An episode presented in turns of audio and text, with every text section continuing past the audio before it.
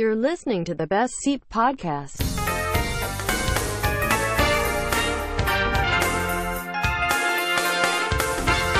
สวัสดีครับ ขอต้อนรับเข้าสู่ The Best Seat Podcast คุณอยู่กับผมเฟรมเจสลิดครับ วันนี้ Wednesday Update ผมจะมาอัปเดตหนังทำเงินสูงสุดครับ ใน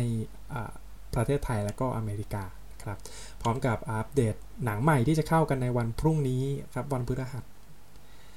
เริ่มกันที่หนังทำเงินสูงสุดในอเมริกาก่อนนะครับ อันดับ 5 ครับ Jumanji The Next Level ครับทำรายได้ไป 5.6 ล้านเหรียญ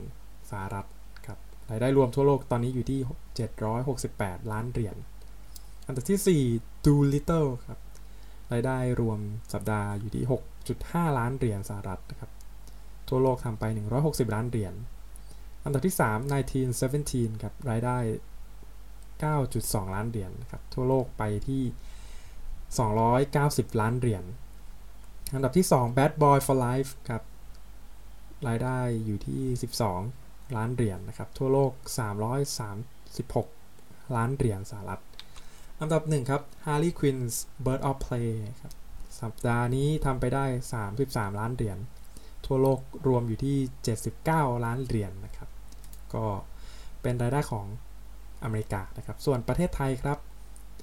อันดับ 5 เป็น Jipman The Final ครับ ทำรายได้ไป 1.8 ล้านบาทครับทั่วโลกเอ่อทั่วประเทศขออภัยครับทั่วประเทศ 29 ล้านบาทครับอันดับ 4 เป็น Bad Boy for Life ครับสัปดาห์นี้ 2.7 ล้านบาท ทั่วโลกทำไป 40เอ่อทั่วประเทศทำไป 43 ล้านบาทครับอันดับที่ 3 ครับ Classic Again สัปดาห์นี้ทำไป 3 ล้านบาท เปิดตัวทั่วโลกทั่วประเทศอีกแล้ว 3.2 ล้านบาทครับ อันดับที่ 2 1917 ครับทำไป 5.8 ล้านบาท ทั่วประเทศรวมตอนนี้ 27 ล้านบาทครับอันดับ 1 ครับ Harley Quinn's Bird of Prey ครับเปิดตัวไป 22.9 ล้านบาทนะครับนี่ก็คือรายได้ทั้งหมดนะครับที่มามาจากโรงภาพยนตร์ Major Cineplex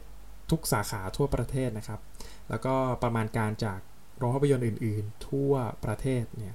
ก็รวมอยู่ในนี้นะครับ ก็ขอบคุณข้อมูลจากเว็บไซต์ Thailand Box Office ด้วยนะครับ อัปเดตหนังใหม่ที่จะเข้าฉายสัปดาห์นี้ครับ วันวันนี้มาแนะนำกัน 3 เรื่องนะครับ เรื่องแรกเป็น The Room นะครับ ผมดูตัวอย่างหนังแล้วค่อนข้างชอบนะครับ เรื่องนี้คือพอตเรื่องมันมันมีอยู่ว่าบ้านหลังหนึ่งมันสามารถเสกอะไรก็ได้นะครับ เป็นเรื่องราวของสามีภรรยาคู่หนึ่งที่ไม่สามารถ มีลูกได้นะครับ เพราะว่าเกิดการล้มเหลวจากการมีลูกกันถึง 2 ครั้งนะครับ ได้เข้าไปอยู่ในบ้านหลังหนึ่งที่ตัวสามีครับ ไปค้นพบว่าเราสามารถเสกอะไรก็ได้จากจากห้องห้องนั้นเนี่ยนะครับ แล้วก็เมื่อทุกคนที่หรือว่าทุกสิ่งที่เสกมาเนี่ยครับ มันออกไปนอกบริเวณบ้านนะครับ ก็จะกลายเป็นเท่าทุลี ก็คือจะกลายเป็นฝุ่นนั่นเองนะครับ เรื่องราวมันก็เกิดความแบบโกลาหลมากขึ้น จนกลายเป็นฝันร้ายสำหรับคู่รักคู่นี้นะครับ เรื่องนี้คะแนนความน่าดูผมให้อยู่ที่ราวๆ 8 เลยนะครับ น่าดูมาก ส่วนเรื่องที่ 2 ครับ The Grudge นะครับ เป็นเรื่องที่คนไทยเนี่ยคุ้นหูกันดีในนามจ o อนโคตรผีดุนะครับ ครั้งนี้กลับมารีเมคอีกครั้งหนึ่ง ซึ่งได้ โปรดิวชื่อดังอย่างแซมไรมี่นะครับ มานั่งแท่นกำกับไม่ใช่กำกับสิโปรดิวเรื่องนี้ด้วยตัวเองด้วยนะครับ หลายคนเคยดูจอห์นมาแล้วก็คงคุ้นคุ้นชื่อความน่ากลัวกันอย่างดีเลยนะครับ กับบ้านต้องคำสาปแล้วก็ผีที่ตามหลอกหลอนแล้วก็แบบทารุณกรรม คนที่มาอยู่เนี่ยได้แบบสุดยอดมากครับ แต่สำหรับผมเรื่องนี้ผมไม่ค่อย คือผมเป็นคนที่ไม่ดูหนังผีมากนะครับ ก็เลยเให้ความน่าดูอยู่ที่ราวๆเจ็ดถึงหกแล้วกันนะครับ แต่คนที่คอหนังผีก็อาจจะอาจจะต้องดูนะครับภาพยนตร์เรื่องสุดท้ายที่จะแนะนำกันในสัปดาห์นี้นะครับ เป็นภาพยนตร์ที่ต้องบอกว่าผมเนี่ยต้องไปดูเหมือนกันนะครับ กับ Show Me the Way to the Station นเป็นหนังจากฝั่งญี่ปุ่นนะครับ เรื่องของเรื่องคือเด็กน้อยวัย8ขวบคนหนึ่งนะครับ ไม่สามารถที่จะเข้ากับสังคมได้ดีเท่าไหร่เนี่ย เธอดันไปเจอลูกสุนัขพันชิบะเนี่ยถูกทิ้งอยู่นะครับ เมื่อแรกที่